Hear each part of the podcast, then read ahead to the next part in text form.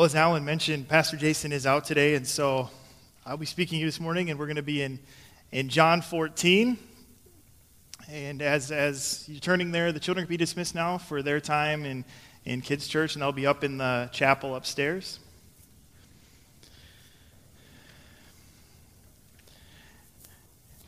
It fits with what, what Alan was speaking to and how things happen, stuff comes up. And, and that's where the disciples don't realize it yet at this point, but that's where they're going to be very soon, which is why this section we're reading starts with Jesus saying what he said as, Let not your hearts be troubled. He knew that they were going to start feeling the anxiousness, they were going to start feeling confusion on what's going on. And they were in the time of the Messiah being there and Jesus was preparing them for this time when he wouldn't physically be there, but would still be guiding them in different ways. And, and that's what we're going to be looking at today is, is this section um, near the end of John, of course, near the end of his, of his gospel there, near the end of Jesus' earthly ministry.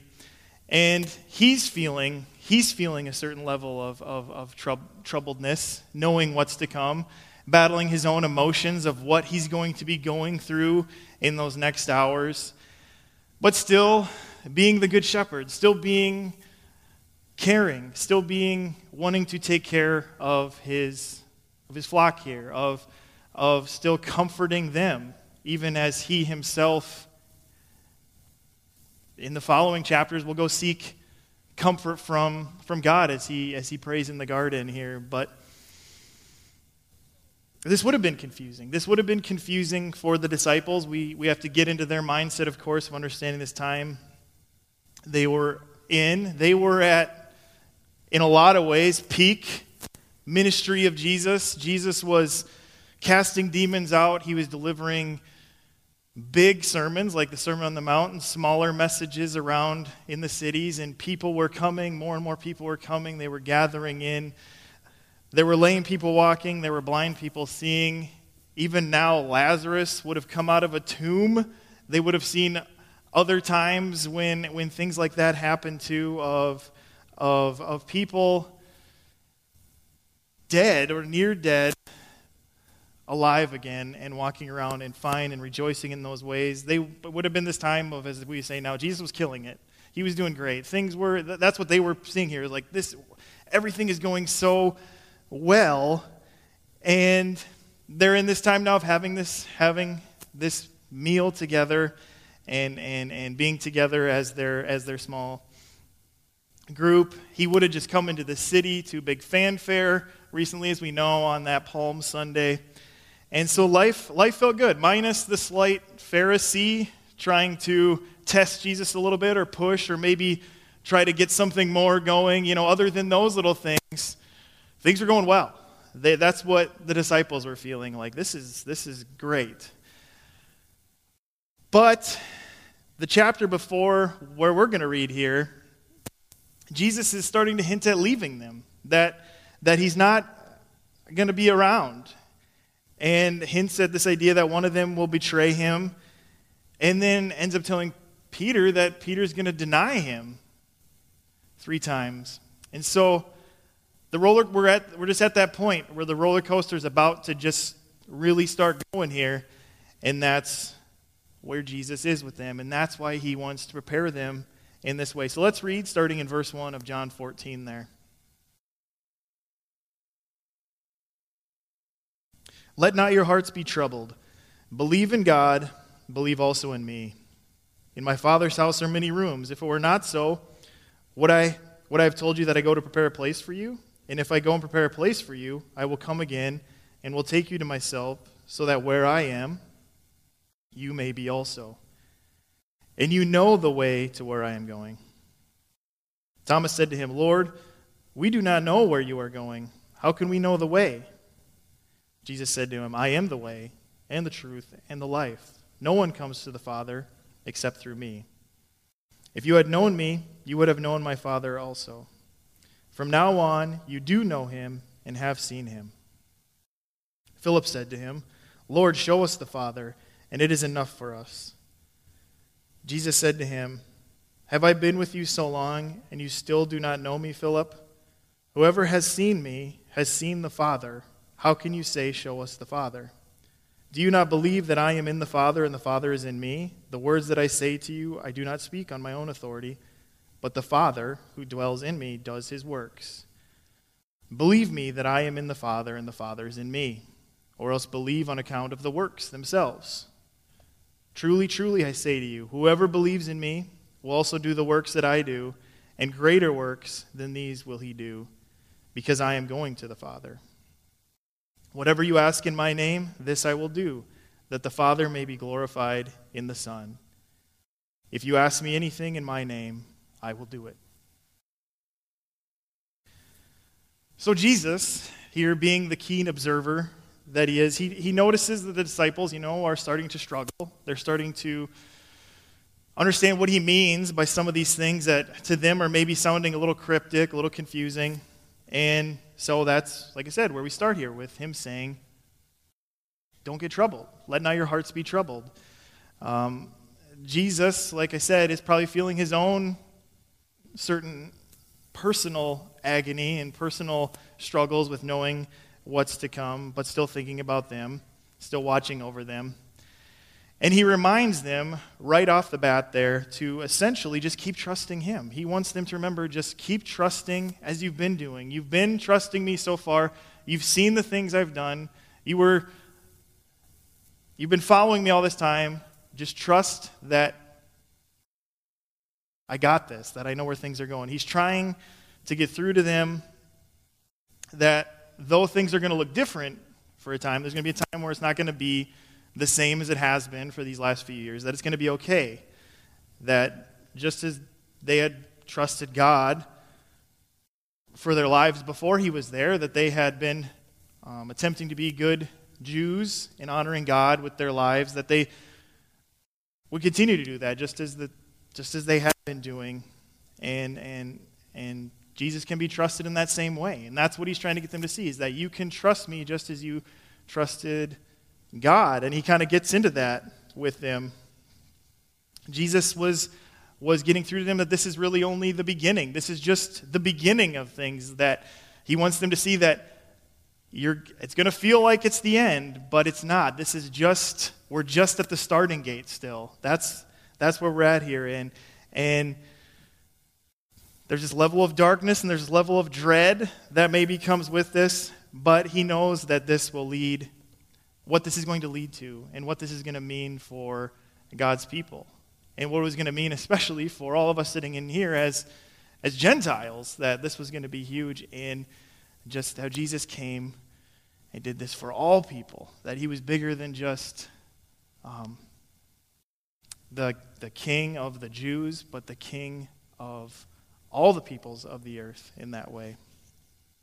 And so Jesus did what Jesus does best here. He brings comfort. He wants to comfort them in this time. He reminds them, really, kind of of that perfect peace that, that would probably, maybe just should remind of like Eden. Just that, that shalom peace that there was when God first created everything, and there was that time before the fall and, and that that was going to be coming again, that this time of peace with God, this time of, of having a, a, an actual communion with God was coming again, in that there'd be room. There'd be room for all who believe. Um, he's explaining here, too, how God is generous, how God made a way for rebellious people, for his rebellious people to, to come and live with him, that, that Jesus was that way. Jesus was that way of bringing them in, that, that we see God's mercy and grace, and even just the simple truth that this, in his Father's house, there's many rooms. That Jesus is saying that there's, there's room for everyone, that anyone whose eyes are open and believes it can come in. We see God's mercy and grace, even in something what just kind of seems like a passing phrase in that, oh, I have this house, but no, that there's that there's many rooms is this idea of God showing mercy and grace to many, to many people, anyone who came to trust and believe in him. That the God of the universe, of us all, um, was opening that up. The disciples, you know, they still weren't totally getting it. Some questions were being asked um, that God's plan was happening. He, Jesus was trying to get them to see that. They, they were still trying to put that together in some of the questions they, got, they, they asked in that way. And Jesus, more interestingly, probably to them in that moment especially, said this idea of how he was going to prepare a place for them. And, and there's a lot in that statement, not, not so much in the, the literal sense of he has to go, you know, finish up some of the rooms that weren't quite done and kind of get, you know, whatever, Chip and Joanna to come and help him finish it up or something like that. But not in that sense of it, but that there's still a lot in what that means that Jesus was preparing this place, that Jesus was giving a huge amount of hope in that one statement of this place is going to be ready for you, in that when the time has come, he will return. And and we see that we see that in how jesus he wouldn't tell of this wonderful place and that's what he's trying to get to them. He's like why would i tell you about all this and then not come back to bring you to this place? Of course i'm going to want to bring you into this place. That's why i am doing it to bring you to this place where all of the believers will be together in this place of being once again with God through Jesus and what he's done here. That that's the hope we hold on to. That he brings hope in that statement of I'm going to prepare this place. And in that we know that means he wants us to come there. He's he's preparing that place for us. And like I said, that doesn't he's not preparing it in that traditional sense of when we think of readying a place and that, but he's explaining in that what he's going to have to do, what's going to come to pass in those next few days. That the way he's preparing that place is through his sacrifice, through his death on the cross. That that's where that preparation is, in that we can't come into that place. We can't come into, we can't be connected again to God without this sacrifice, without this perfect lamb that was going to shed his blood in that way. And so he's our access point. He's the one who's worthy. Not us, we're not the ones who are worthy, but he's worthy. And that's what we see in Revelation. And I want to read this passage from, from Revelation 5. It says, And they sang a new song, saying, Worthy are you to take the scroll and to open its seals. For you were slain, and by your blood you were, you, by your blood, you ransomed people for God from every tribe and language and people and nation, and you have made them a kingdom and priests to our God, and they shall reign on the earth. Then I looked, and I heard around the throne and the living creatures and the elders the voice of many angels, numbering myriads and myriads and thousands of thousands, saying with a loud voice, Worthy is the Lamb who was slain to receive power and wealth and wisdom and might and honor and glory and blessing. So the they that is talking about in this passage is the creatures and angels of heaven, that they were all rejoicing. They were all rejoicing the risen Christ in that way. That, that this vision that God gave to John in Revelation, it more even solidifies and gives us this picture of that hope of that hope that we have in Jesus, from Jesus in that way, that He's the one who came to take away the sin for every tribe in every nation. That He's, wor- he's all will see that He is worthy. And so now to go back to where we're at here in John. So he's explaining this to me. He's explaining how he's preparing a place, and in turn, us, that now we understand that this is for all who come to believe. But, of course, the other important word in here that the disciples would have been thinking about, other than what this means for him to prepare, is, of course, going. This idea of I'm going. And he was starting to just gently warn them that he would be going, that he would be, like I said, gone for a time. He, he was going to physically leave them. And that's why we see in this that he makes the reassurance that this is temporal, that, that he'll return, that there will be a time where he comes back, that this, that this separation of him being away won't be for forever. Um, and so it's, it's, it's easy to, to, to pick up when reading on that that they're still not quite getting it. Again, we're seeing that they're, they're asking these questions. And when Jesus tells them that they know the way to him, that's where Thomas speaks up. And it's, it's really probably just saying what more than probably just him is thinking. Um, how can we know where you are going? How can we know the way?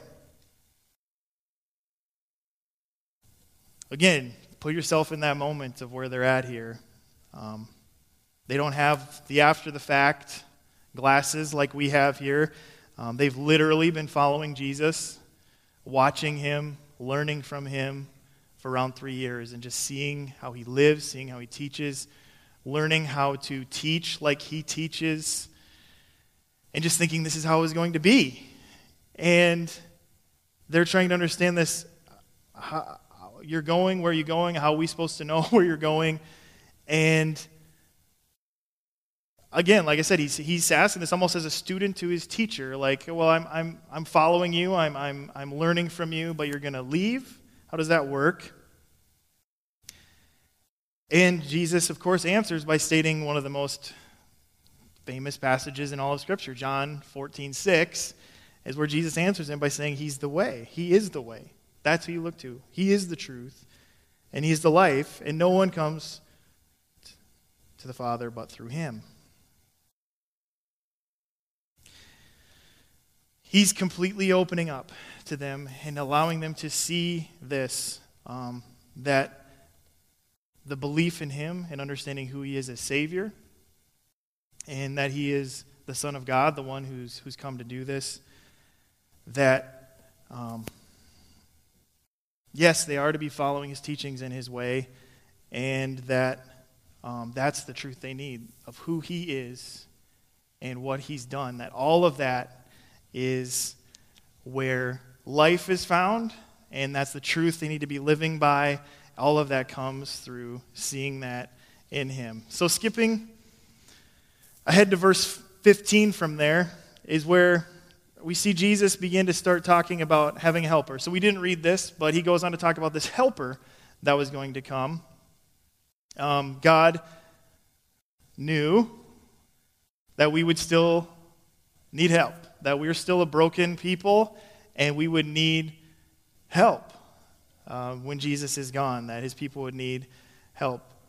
Um, we still would have to, to battle things here in this not completed, completed, complete world in that way. That even though Jesus'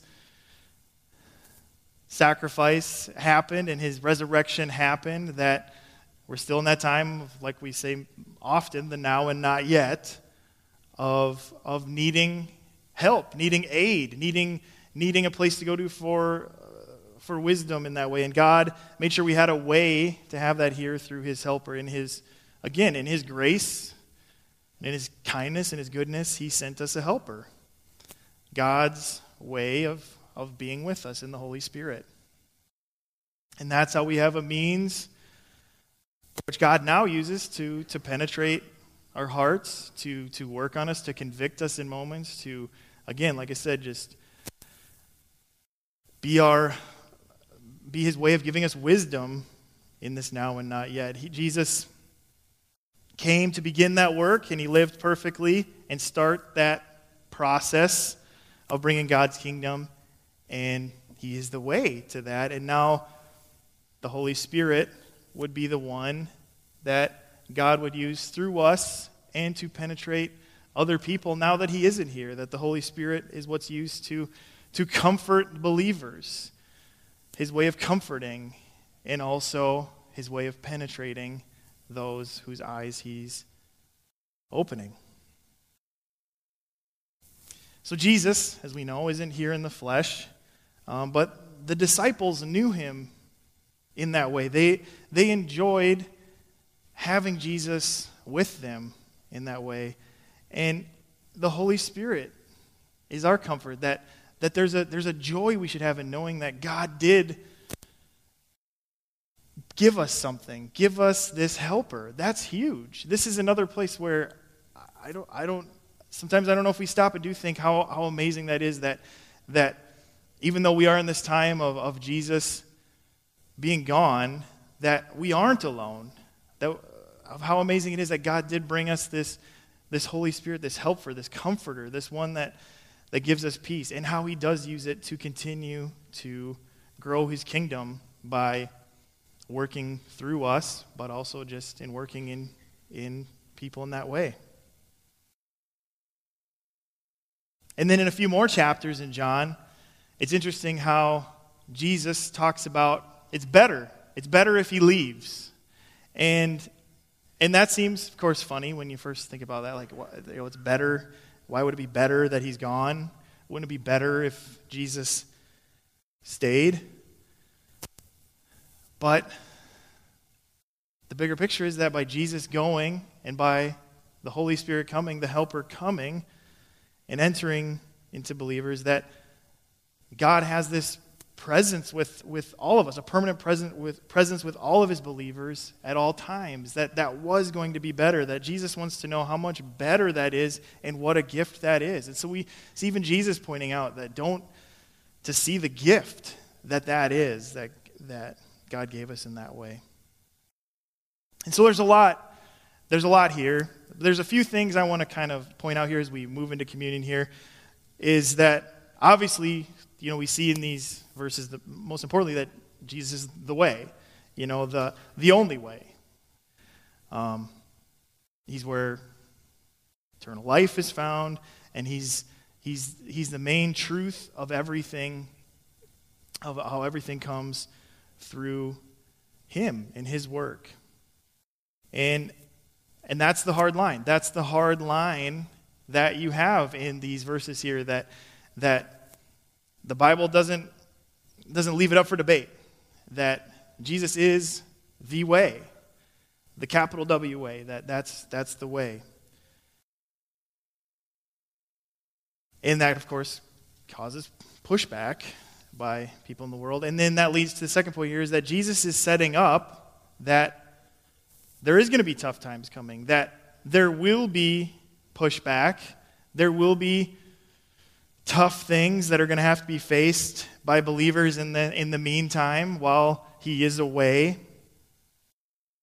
Um, but that he reminds them that that's all right, that, that those who are in Christ can ultimately have a peace in knowing that it's still finished. No matter what comes, what Jesus did still remains true and still remains our hope that no matter anything that piles on, that we have that hope in all of the turmoil that can come up with, within the world, our own country, all those things, that in the midst of that, that we can still ultimately have a peace in that hope of what's to come. That God's people are never, are going to still feel the stresses and, and certain anxiousness that the world brings, but at the same time, that they should be the ones that understand who they need to be running to, that they know the one they should be running to, and to help other people see that. And that's, that's the great, wonderful gift of the comforter, of the Holy Spirit, his helper, to come be with us, to, to rely on God to carry us through those times. And so, kind of, there's kind of the final thing here is that we all who do believe, who are trusting in Jesus in that way and knowing who he is as Savior, that we still are continually working out our salvation, that we're still growing and, and, and learning in those ways. And the Bible talks about that to continually work out our salvation, continue to grow in the Lord. No matter how far down the line you are, we're still humans broken humans capable of error in those ways. And, and, and even these first disciples and the you know, early apostle like, like Paul in, in that way, they were fighting temptations and hardships just the same. Just the same. That we all need to continually be growing in knowing the Word and, and trusting the Word and resting in the Word in that way and casting our cares in prayer um, to God and thanking Him that He did open our eyes and that He has provided us with that so that no matter what comes, no matter what the world throws, that Jesus made the way and is the way. And that is where our hope comes. And, and that's huge. And that's what we're going to come and celebrate here at communion is, is that very thing, that very work and remembering that. And so as the, as the worship team uh, comes up, I want to kind of close, close this part um, with the fact that the world, we live in a world that is very unpredictable at times. We, sometimes we don't know what each day is going to bring, and that can bring fears and anxieties to people in not knowing what tomorrow is going to bring. But that's where we can think God, that He is constant, and that He's generous, and that He's giving. And and though we brought this upon ourselves, though we are the ones who, who failed, that he showed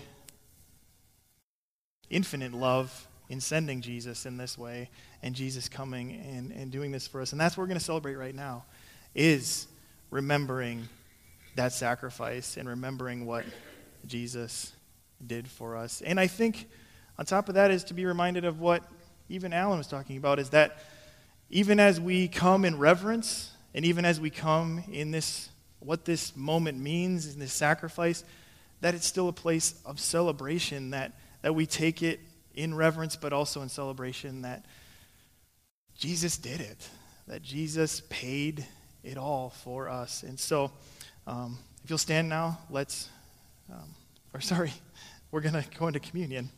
Um, and so, um, we have open communion here. Um, and so, uh, like I mentioned earlier this morning, we have that, that slip in your bulletin um, that just talks about how we treat communion here, what that means. And, and so, as long as you can live under the words of that, um,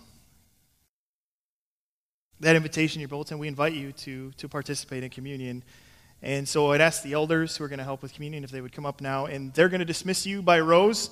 And and you'll, you'll come up and you'll grab your cups. And remember, it's two cups the bottom cup having the bread, the top cup having the juice in that way to make sure you grab um, both the cups and you'll come around. And then just hold on to your cups as we um, will take um, communion together. And so the worship team is going to lead us now, and the elders will dismiss you.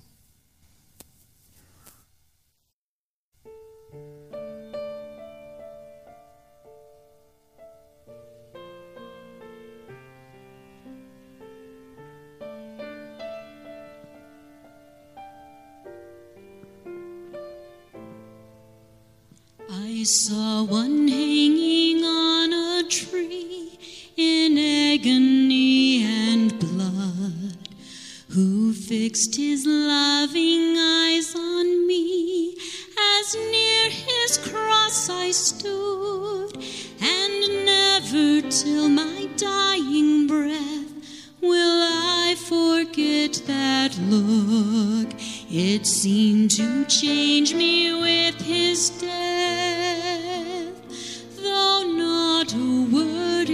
he spoke.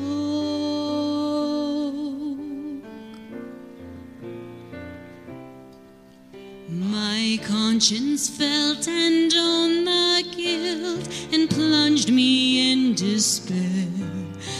I saw my sins his blood had spilled and helped to nail him there. But with a second look, he said, I freely forgive. This blood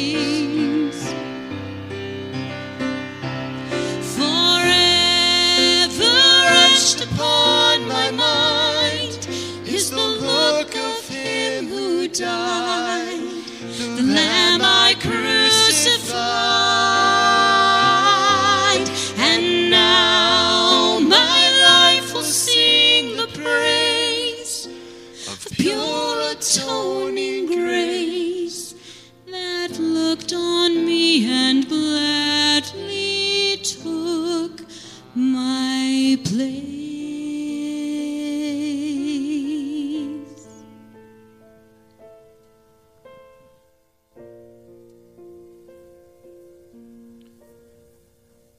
So, as we prepare to take the elements here, I hope that's what you're thinking about, that you're remembering what this means, and that now we do this in remembrance, and that through the truth of this, that you remember that your hearts don't have to be troubled, that we have Jesus. And so I'm going to read.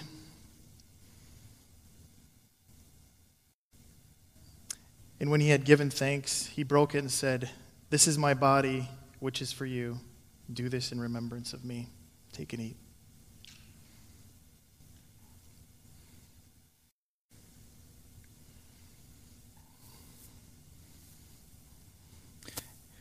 And in the same way, he took the cup after supper, saying, This is the cup of the new covenant in my blood.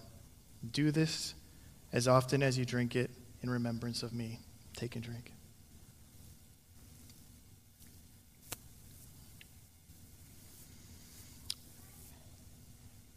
For as often as you eat this bread and drink this cup, you re- proclaim the Lord's death until he comes.